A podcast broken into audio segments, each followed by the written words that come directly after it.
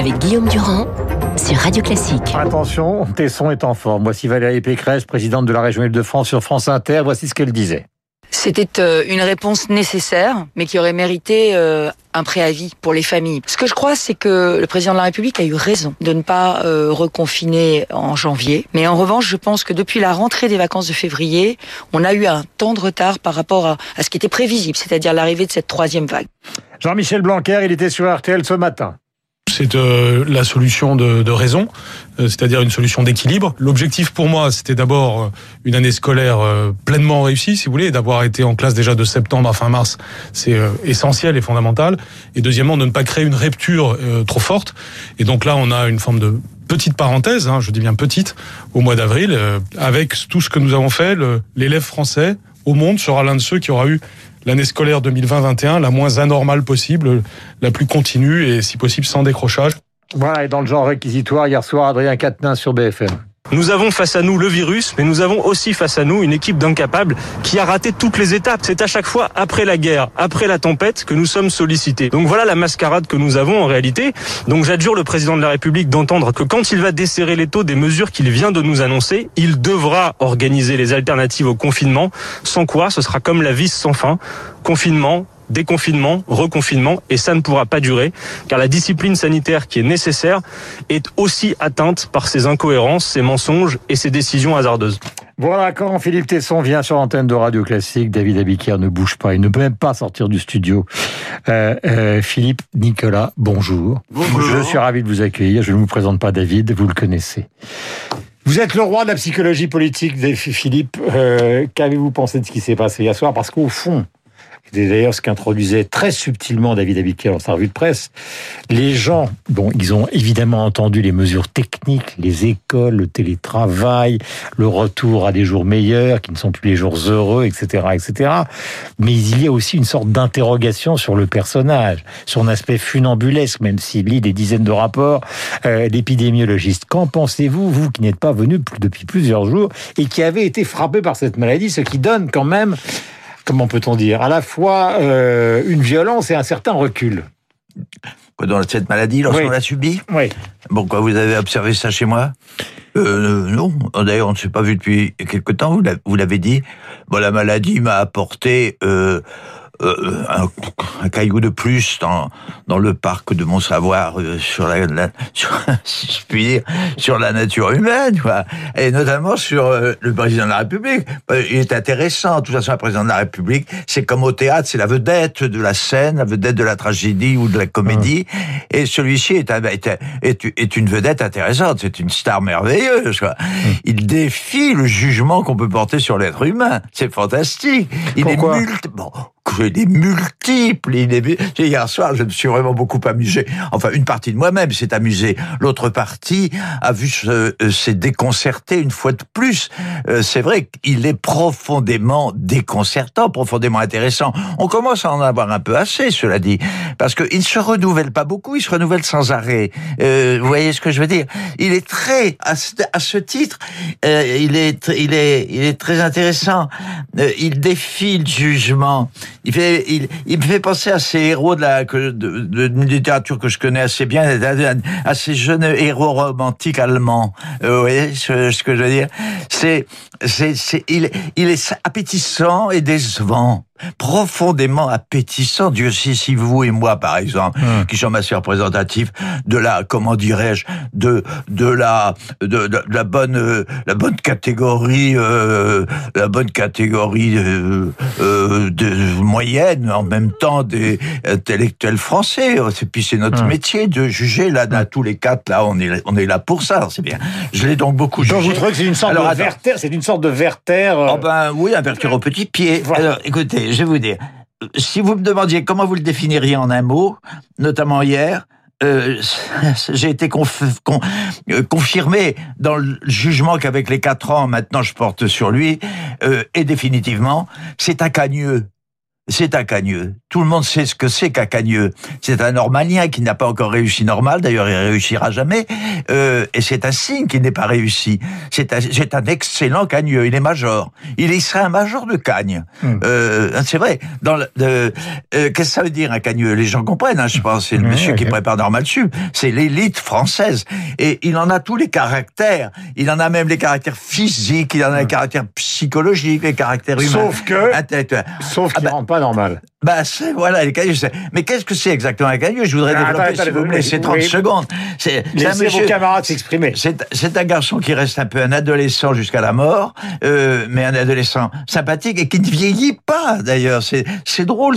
C'est, physiquement, là, biologiquement, phy- physiologiquement, je voudrais ça, je voudrais bien comprendre. Je voudrais voir un, un cerveau de cagneux.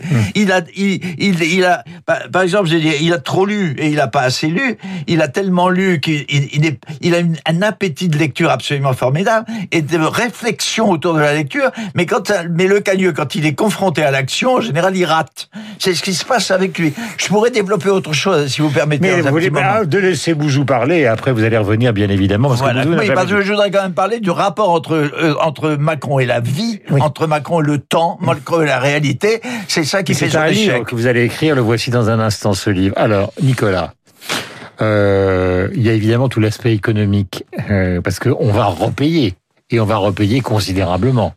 Oui, mais là, je pense que la Mais stratégie. vous avez le droit d'enchaîner sur Philippe. Non, non, hein. non, non, mais je pense Vous que- pas exclu de la réflexion psycho La, la- la- la- stratégie qui est mise en place est la bonne. Alors, elle- elle- bon, moi, mon jugement, c'est qu'elle est la bonne avec deux ou trois mois de retard, mais elle est la bonne. C'est-à-dire que ce qui a été annoncé C'est hier. pas un bémol néga- négligeable. Ah non, mais il n'est pas du ou tout négligeable et je, je, je garde un fond de, de colère en moi. Mais le, ce qu'on fait, c'est ce que ce qu'ont fait les Britanniques ou les Israéliens euh, à partir du, du, du mois de décembre. C'est-à-dire, euh, on met en place des mesures de restriction pour essayer de contenir au maximum la circulation du virus et on fait monter en charge la, la vaccination.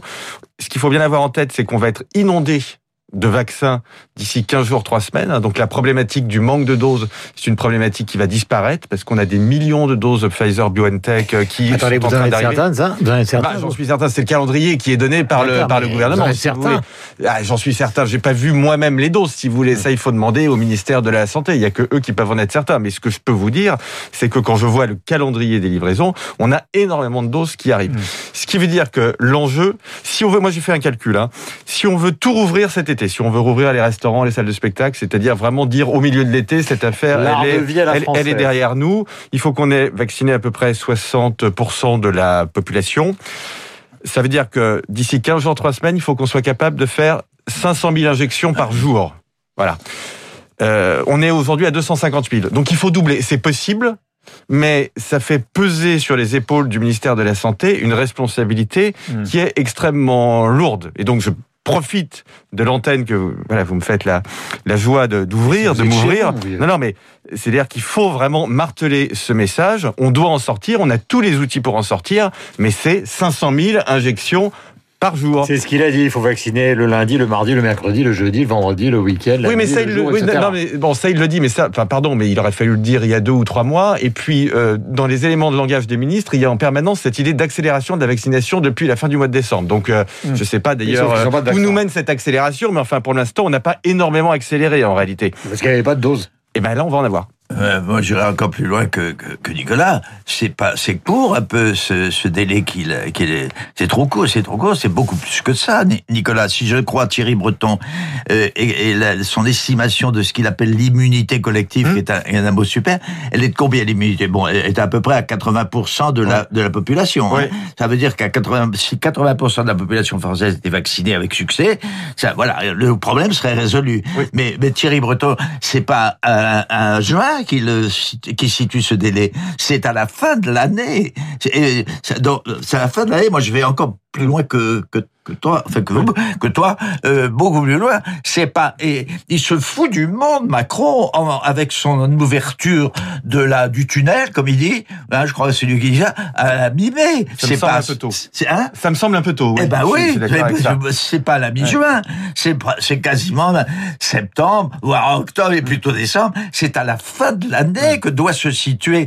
l'ouvre, le, enfin, peut-être pas la, la bonne, la, la comment dirais-je, l'entrée euh, définitive alors dans le tunnel. c'est c'est beaucoup et c'est très cher. Et là, il se fout du monde parce qu'il avait l'occasion de le faire. Moi, j'ai pas, je je pas, je pas être méchant. Et puis de toute façon, on n'a pas de choix. Il est là, il est encore là jusque pendant un an. On est obligé de, on est obligé. Et puis peut-être il va réussir, on sait jamais. À ce moment-là, je dirais bon, excusez-moi, vous avez fait une faute. Je vous demande quand même de la retenir. Je vous demande un peu moins d'arrogance, mais à part ça, je, vous n'avez, vous n'avez, vous êtes élu, vous n'avez pas le choix. Donc allons jusqu'à la fin de l'année, mais allons-y si on peut. Et il a quand même le culot de ne pas se repentir, de ne pas se repentir de n'avoir pas choisi ça il y a trois mois. Nous avons fait des erreurs, a-t-il dit. Il n'a pas dit je, il a dit nous. Euh, oui, oui, mais il a dit j'ai toujours raison. Il y a également ah, bah ça dans le florilège. cagneux. Dans le, il est cagneux, il a tout dit. Il a tout dit et son, et son contraire de façon intelligente et habile. est resté, donnez-lui légèrement la parole. Ah mais je vais être très court parce que j'étais pas censé être là. Moi, ce qui me fascine, c'est que Philippe a parlé de théâtre et moi, je persiste à parler de magie. C'est-à-dire que on la est même chose. Ah, attends, c'est pas tout à fait pareil parce que on persiste à placer sur les épaules d'un seul bonhomme, 67 millions de Français que nous sommes, la clé de Alors certes, les institutions lui donnent la clé de tout, mais à chaque fois, cérémonie magique, quand il y a une intervention du président de la République, lui nous dit, je compte sur vous, c'est l'affaire de tous, et nous on le regarde en disant c'est l'affaire d'un seul, en pensant que c'est l'affaire d'un seul. Et quand vous parliez de psychologie de Macron, c'est la psychologie des Français qui est absolument fascinante. Comment, comment on peut être dans ce dialogue avec un chef d'État qui, d'État qui nous dit, un chef d'État aussi d'ailleurs, euh, un chef d'État qui nous dit c'est l'affaire de tous, et nous le regarder en, en étant certain que c'est l'affaire d'un seul et que c'est lui qui a la solution. Je regrette, il est Voltaire le répond. Il est le premier à se défausser sur chacun de nous. Mais il, il s'est défaussé hier soir sur toi, sur moi, etc.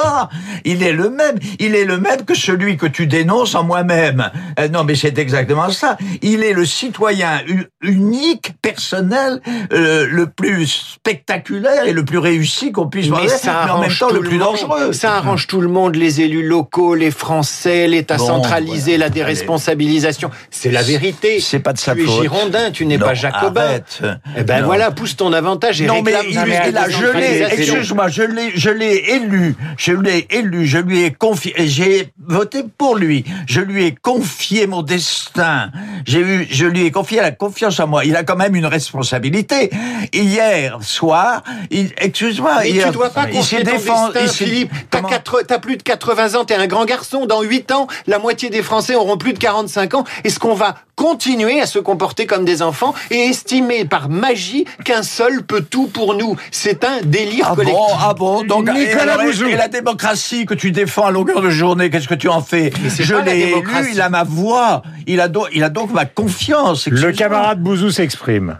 Non, mais là, dans la séquence euh, récente, ce ne sont pas les Français qui ont failli. Pour le coup, les Français ont très bien respecté. Enfin, toutes les enquêtes le montrent, et puis on le voit. De toute façon, les Français respectent Majoritairement, barrières. Majoritairement, non, mais enfin, très honnêtement, on respecte aussi bien qu'à l'étranger. C'est pas ça. Ce qui a failli ces trois derniers mois, ce sont les politiques publiques euh, en Europe et en France, dont acte dont acte. On a pris ces trois mois de retard. Je pense très sincèrement que maintenant, il faut qu'on regarde l'avenir et qu'aujourd'hui, on y est. Les mesures de restriction, elles vont diminuer la circulation du virus. On va vacciner, j'espère, à une vitesse qui est euh, inégalée. Je voudrais quand même dire que, je, citais le chiffre de 500 000 vaccinations par jour, c'est moins d'un pour cent de, la population française. Les Américains, aujourd'hui, vaccinent tous les jours plus de 1% de la population euh, américaine. Ce que sont en train de faire les Américains en termes de- d'administration des vaccins, c'est absolument remarquable. Donc il faut euh, qu'on tende vers ça. Euh, S'il y a des variants, c'est pas très grave parce que euh, les vaccins, notamment à ARN messager, sont très facilement reprogrammables et donc il suffira en quelque sorte de se revacciner dans un an. Donc ce que je veux dire par là, c'est que maintenant, ce qu'on doit préparer, notamment du point de vue économique, c'est la sortie de crise, les plans de relance, le plan de relance européen. Il faut, faut vraiment euh, faire les choses dans l'ordre et proprement. Aujourd'hui, la vaccination. Demain, la réouverture et le plan de relance. Alors, je voudrais que nous nous, nous, nous- non pas nous affrontions, mais nous, nous ayons une conversation esthétique sur la plus célèbre, l'une des peut-être la plus célèbre pièce du théâtre français, puisque nous sommes en présence de Philippe, puisque naissait le 1er avril 1868 un garçon, Edmond Rostand, qui a écrit ça, et vous entendez la voix de Gérard Depardieu, celui qui plaît tellement à Manuel Valls que nous avons reçu il y a deux jours. Écoutez. C'est un peu court, jeune homme. On pouvait dire, oh Dieu, bien des choses en somme en variant le ton. Par exemple, tenez. Agressif. Moi, monsieur, si j'avais un tel nez, il faudrait sur le champ que je me l'amputasse. Amical. Mais il doit tremper dans votre tasse. Pour boire, faites-vous fabriquer un ANAP descriptif. C'est un roc. C'est un pic, c'est un cap. Que dis-je? C'est un cap. C'est une péninsule. Curieux. Voilà l'éternel de Pardieu dans l'éternel Cyrano, l'amour qui est refusé. L'amour à trois, évidemment, avec la fameuse scène du balcon. Philippe, vous qui êtes l'homme de théâtre absolu par la passion, est-ce que c'est la plus grande pièce du théâtre français? C'est oui, euh, à l'aune de des, des caractéristiques des- d'un théâtre donné qui est le théâtre de l'épopée euh, populaire. L'épopée populaire, c'est ça, hein, le Cyrano. D'où le succès du film, le cette là c'est le meilleur. C'est une très bonne pièce. Ben, on peut aussi. J'aime pas les classements de ce genre-là, qui sont quand même le, qui sont quand même. euh, vous voyez, tout à l'heure, je dénonçais les, les cagneux, mais finalement, je suis j'ai un côté cagneux aussi. J'aime bien qu'on diversifie aussi. Il y a. Bah, c'est vrai que Ah, c'est compliqué à comparer avec les mains sales de Sartre, avec Ou Beckett, avec Don Juan. ou avec Don Juan, Avec Don Juan, c'est Mais extraordinaire. Vous avez introduit vous-même quelque chose Oui. qui est le fait que c'est la principale pièce vécue comme une pièce populaire. C'est ça que je voulais dire. Oui, oui, euh, oui, oui, absolument. À cet égard, oui. c'est- euh, Pourquoi vous pensez à Cyrano quand vous Parce parlez quand nous- vous parlez de, de, de Macron? Parce que nous sommes dans le théâtre, disiez-vous tout à l'heure. Oui, mais il n'a rien de, il n'a rien de, Macron- de, de, de En revanche, là, j'ai parlé de Don Juan. Il y a chez lui quelque chose.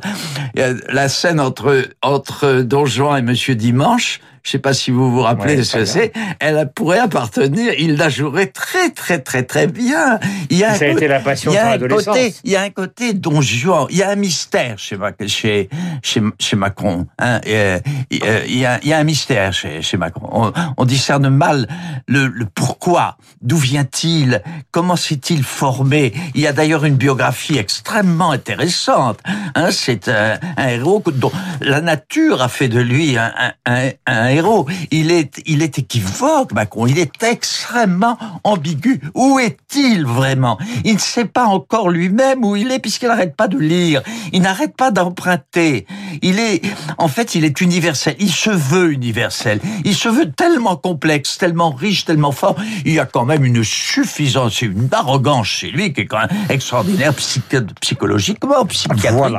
psychiatriquement. Vous êtes d'accord Non, je C'est dis pas voilà, péjoratif. si, le- le voilà dans ma bouche, ça humain, veut dire donc- qu'on va donc Il est s'arrêter. respectable. C'est quand même pas un criminel. C'est pas mais Vous comprenez bien- C'est Macron, je préfère quand même. J'ai toujours aimé les fourberies euh, de Tesson. Il faut quand même rappeler sur l'antenne de Radio Classique que vous avez dit euh, de Nicolas Sarkozy, que vous aimez beaucoup, que c'était un psychopathe. Je vous cite toujours. Tous les hommes politiques de grand talent sont Vous des avez dit psychopathes. de, de, de, de François Hollande, quinquennat lui aussi, que c'était un type absolument charmant, mais qu'il était totalement nul. Et maintenant, vous donnez de votre version de Macron ce matin. C'est un cagneux qui n'est jamais rentré anormal. Euh, Gérard Garousse dans Transfuge, la vérité, ça se discute. C'est ce que nous avons fait ce matin. Très bon peintre.